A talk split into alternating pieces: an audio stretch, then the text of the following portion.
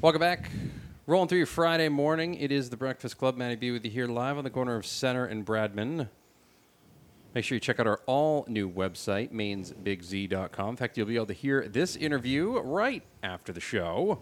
We're joined currently by Erica Douglas, Karen Nichols, and Don Drake. They are here as concerned citizens of RSU 16 to talk about what's going on over in RSU 16. Happens to be a little near and dear to my heart. I got four kids that'll be rolling through. Well, at least three right now. They're in the school system. I got a fourth that's you know potential depending on where I end up moving to or living. How you guys doing?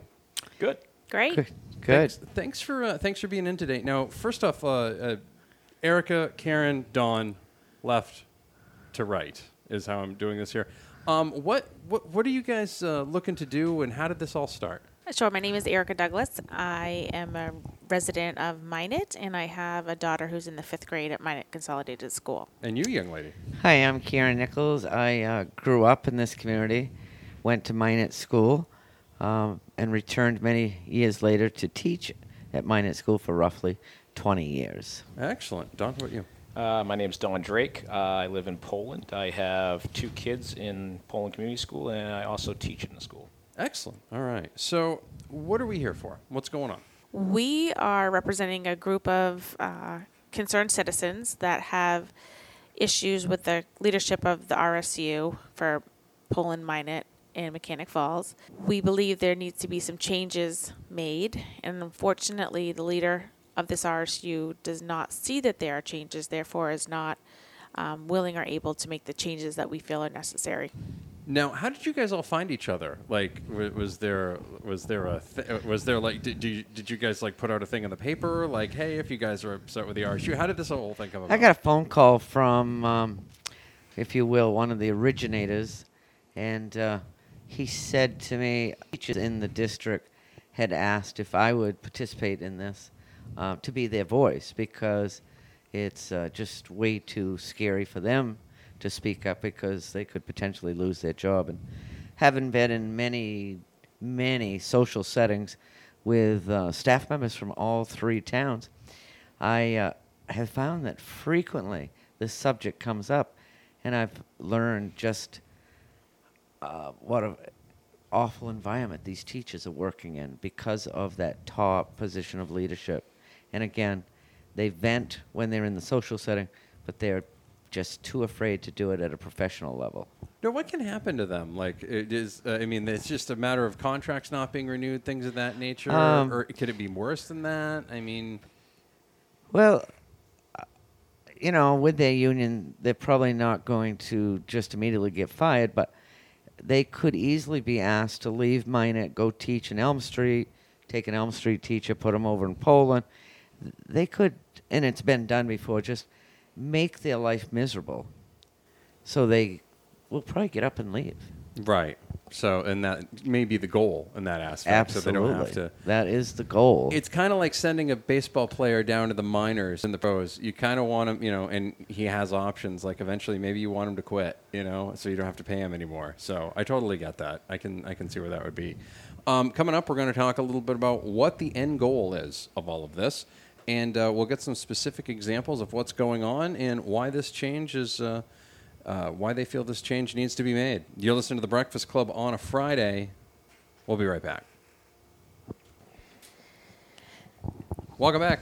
Segment number two of the Breakfast Club, 8 o'clock hour. Final segment of the week for me, interview wise. I'll still be here from 9 to 10, though, that you know of.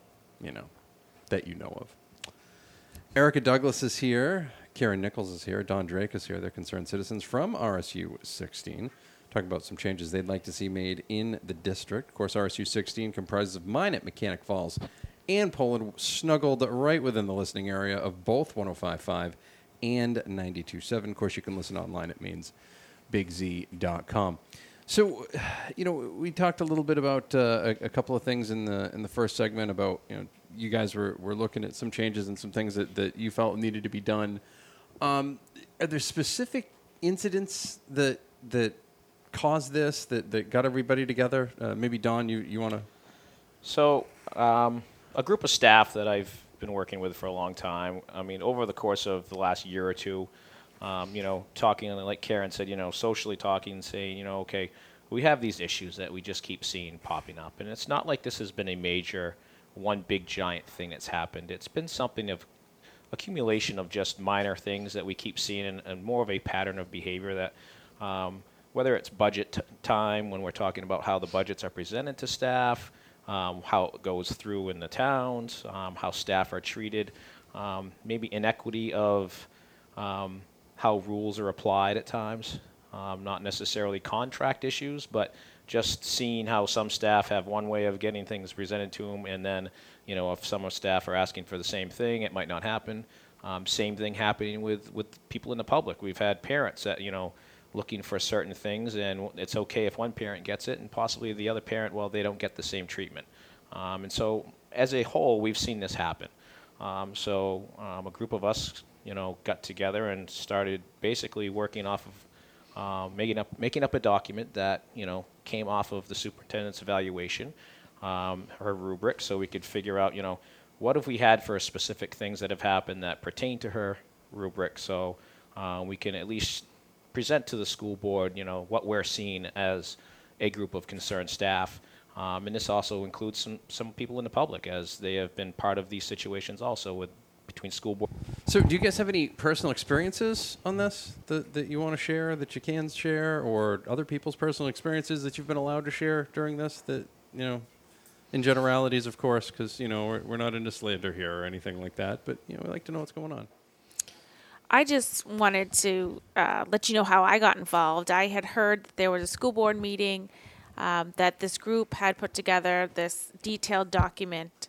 Um, I had a chance to read it prior to the school board, and I'm an HR professional um, by trade, and reading some of the allegations that were documented in this letter were very alarming to me. Uh, if I was these situations were brought to me in my line of work, an investigation would have been docu- been done immediately, um, and the fact that a lot of these things seem to have been brushed under the rug uh, really concerned me. So I decided to sign the um, the paper. The Petition.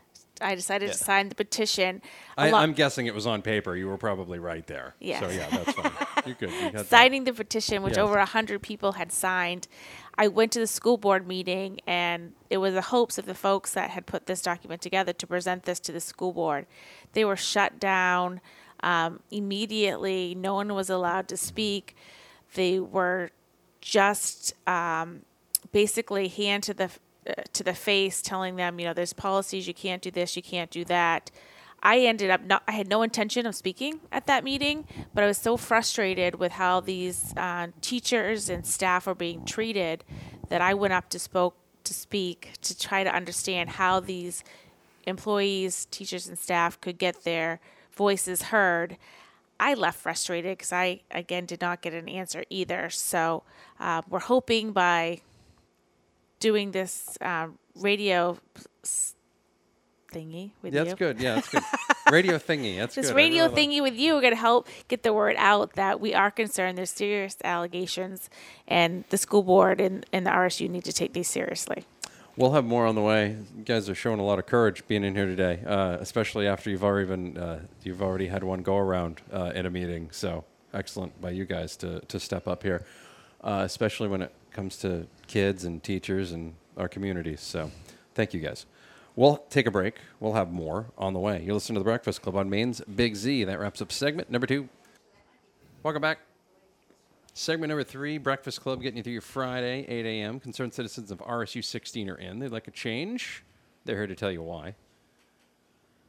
You guys have a lot of support here, don't you? You mentioned something like 100 people or something signed that petition. Would there have been more had there not been maybe some concerned folks out there for, like, you know, jobs and things, as you mentioned earlier? I believe that's very true. And after going to the school board meeting, and like Erica said earlier, I, I had no intention of speaking. And after listening to them, I thought, ooh, I have a message for you guys. My message to them was if you think everything in RSU 16 is wonderful, you better take your head out of the sand. Right. I'm glad you really went with sand there because I probably would have gone somewhere else. I, but, yeah. I actually gave them an, uh, an, uh, options of sand, mud, or whatever material. It's that's, that's nice of you. Okay. That was really that But was um, after diplomatic. Yeah. uh, to leaving the uh, school board meeting, I went home and I had started a I am concerned group on Facebook just a few months ago, just a few little minute people, and uh, so I went out and wrote, you know, basically what had happened, and um, I think I started with something like 13 members, and inside of two weeks, I had 10% of the voting population uh, that asked to be a member of this group. And That's- that's a big number. I approved them all. Yeah. Um, now, there are some staff members that want to be a part of it because they want to be in the know. But some of them have come to me and said, How can I express my opinion without any fear of retaliation? Has there been any retaliation against anybody, whether it's Oh, against yeah. staff or against anybody who might not be on staff?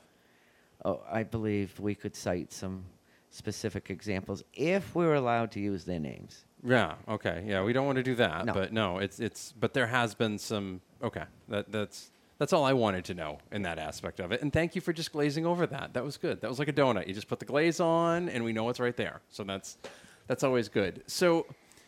In terms of what you guys are trying to do right now, especially with the with the school board and, and things of that nature, uh, it seems to me like the school board would should be like I don't know reviewing what the superintendent's doing. I don't know maybe annually or something like that. Now is that something they get feedback on from you know all the staff or are they getting it from somewhere else? How are they getting this information? So it's it's normal practice for um, the superintendent to be evaluated, just like all teaching staff and all administration staff. Um, it happens almost yearly, um, depending on the cycle for teachers. But um, in the past, um, our school board has had policies where um, they would actually have the, a certain percentage of the teaching staff um, just randomly chosen. Um, I believe it used to be 20%. That would be part of her evaluation process. Um, that is not part of the policy any longer. So now it currently only goes to upper administration. Um, the challenge that comes with that is upper administration are basically um, fire at will. Their contract can be ended at the end of the year, things like that. Um, they don't have the protections that the teaching and support staff would have. So whether they are speaking their mind, truthfully or not, we, we don't know. Um, and, and again, that's part of our challenge we've had. And We've had- also their administration, they're not in the classrooms every day. They're not working with the kids. They're not working with the parents. There's this layer of insulation there that makes them, to me, just from my aspect of it as a parent who pays taxes in that school district, a lot of taxes, thank you. Um, the uh, many, many taxes. Um, it, it seems to me like that just that doesn't seem right to me. It it, it, it, it seems like they're they're they're think pulling the wrong pond. I guess. Is, I think there's a little disconnect that goes Yeah. on with that. And as teaching staff, we have asked that. That's been brought forward um, to the school board. Even s- school board members have asked that same question directly also. Um, and they've been shut down and saying that, you know, as teaching staff, we don't know what the superintendent or upper administration does. Um, but looking at the rubric, um, they're pretty basic things that would, you know, questions that you would ask of any person. So we do have knowledge of those things. And the problem with that comes is we're looking to be a part of that voice, and we're not part of that process. And because of that, we haven't been able to make those changes that we've been able to voice. And now we've come to a point where we have to voice them um, in, in any format we can in order to get that word out. Erica Douglas, Karen Nichols, Don Drake. Don Drake is the voice you just heard. He doesn't sound like an Erica or a Karen, but you know, hey, whatever, right? We're talking with the uh, concerned citizens of RSU 16. We'll have one more segment with them on the way. We'll talk about those changes and what the end game is coming up here on Maine's Big Z. Welcome back. Fourth, final segment. It's Breakfast Club on a Friday, 8 a.m. If you missed any of this interview, if you are a concerned citizen in RSU 16 and you want to listen to this after the show, just go to the all new rebuilt mainesbigz.com. Karen Nichols, Erica Douglas, Don Drake are here. They're representing some of the citizens of, of RSU 16. Minot Mechanic Falls, Poland, looking for changes up at the top uh, administratively uh, with the school district. Um, what are some? Ne- you guys have a lot. First off, I, I wanted to mention. You know, I've had the the most people I've had in this studio before was we had like 34 kids from School of Rock. Like I had a kid under my armpit. Like it was they were everywhere. I felt like I was kind of at home. Actually, you guys are probably used to that. Um, but uh, you guys have a lot of folks here with you just for emotional support, uh, j- or just to be here for you. So it sounds to me like you've got quite a few folks around, and as you mentioned, you know, over 10% of the voting community uh, is is on your Facebook group. So um, there's definitely some interest here, and I, I think some folks that, that may feel the same way you do. So, what, what's what's the I guess what's the end game here? What would you like to see? What are some of the changes you'd like to see made, and, and what would you like to see happen through this? I would like the school board to do their job and ask the superintendent to resign. How about how about you, Karen? Any, anything in specific that you know? Is, is that? Or you just want to echo her sentiments, or I would like the school board to recognize that this uh, tri-town community is decaying, um, which I can I feel is direct a direct um, response to the, leadership we have here, and that the school board is insulated or immune from knowing this, and so the people in this group in social media, the all the different people we've collected have been like, wow, here's a place where I can tell my story. And I have a story. And so that's what they've done for us. So we do have a, a big group of supportive people. Be- And I think it could double or triple in no time as we get the word out. now once once you guys have a lot of this research done, I mean, are you guys going to? Pres- I know you guys have attempted to present to the school board before without a lot of success. What are, are you guys going around it in another way this time to, to get this done? So in the school board meeting in June, when I came forth and asked, um, obviously we were being shut down policy-wise. We needed to present things in a certain manner uh, without naming names, but it, it gets to a point where you have to name a name Right. uh, yeah. or a position, and that has happened. So, um, and we, they have we this document that we made up as a concerned group of citizens and staff.